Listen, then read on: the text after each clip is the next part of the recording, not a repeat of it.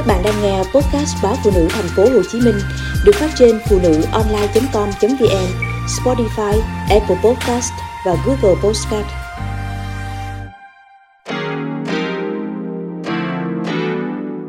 Nhiều loại thuốc, kỵ rượu bia mùa cuối năm.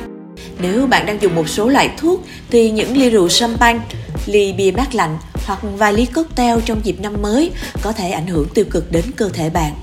Sau khi bạn uống thuốc, thuốc sẽ đưa đến dạ dày, từ đó dược chất được hấp thụ và đưa đến gan, nơi chúng được chuyển hóa và phân giải một phần trước khi đi vào máu.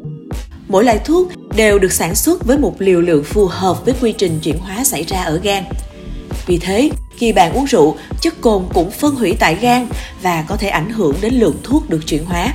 Dưới tác động của rượu bia, một số loại thuốc được chuyển hóa nhiều hơn, điều đó có nghĩa là phần đi vào máu sẽ ít hơn, dẫn đến giảm tác dụng.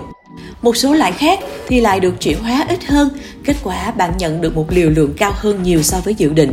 Điều này có thể dẫn đến quá liều. Tác dụng của rượu bia, chẳng hạn như gây buồn ngủ, có thể kết hợp cùng tác dụng tương tự của thuốc. Việc rượu bia có tương tác với thuốc hay không và tương tác như thế nào còn phụ thuộc vào nhiều yếu tố. Chúng bao gồm loại thuốc, liều lượng, lượng rượu bia tiêu thụ, tuổi, gen, giới tính và sức khỏe tổng thể.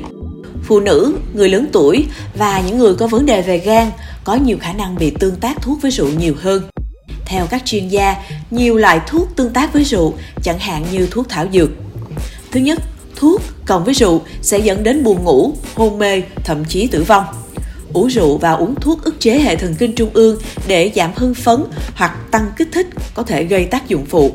Cùng với nhau, dược chất và rượu có thể khiến bạn buồn ngủ nhiều hơn, làm chậm nhịp thở và nhịp tim. Trong trường hợp cực đoan, có thể dẫn đến hôn mê, thậm chí tử vong. Các loại thuốc cần chú ý bao gồm thuốc điều trị trầm cảm, lo lắng, tâm thần phân liệt, giảm đau, trừ paracetamol, rối loạn giấc ngủ, dị ứng, cảm lạnh và cúm. Tốt nhất là không uống rượu với những loại thuốc này hoặc tiêu thụ ở mức tối thiểu. Thứ hai, thuốc và rượu đồng nghĩa thêm tác dụng phụ. Khi rượu kết hợp với một số loại thuốc có thể làm tăng tác dụng của những loại thuốc đó. Ví dụ như thuốc ngủ Zolpidem không được uống cùng với rượu. Các tác dụng phụ hiếm gặp nhưng nghiêm trọng bao gồm xuất hiện hành vi kỳ lạ trong khi ngủ, chẳng hạn như mộng du. Thứ ba, thuốc cộng bia thủ công hoặc rượu tự ủ gây huyết áp cao. Một số loại thuốc chỉ tương tác với một số loại thức uống có cồn riêng biệt, trong đó bao gồm một số loại thuốc trị trầm cảm, thuốc kháng sinh, thuốc trị Parkinson và thuốc ung thư. Nhóm thuốc chứa chất ức chế này chỉ tương tác với một số loại bia thương mại và bia thủ công có cặn bọt cũng như rượu vang tự làm. Lý do, những sản phẩm trên chứa hàm lượng tiramin cao. Đây là một chất tự nhiên thường được cơ thể phân hủy và không gây ra bất kỳ tác hại nào. Tuy nhiên, chất ức chế ngăn cơ thể phân hủy tiramin. Điều này làm tăng nồng độ tiramin trong cơ thể và có thể khiến huyết áp tăng lên mức nguy hiểm.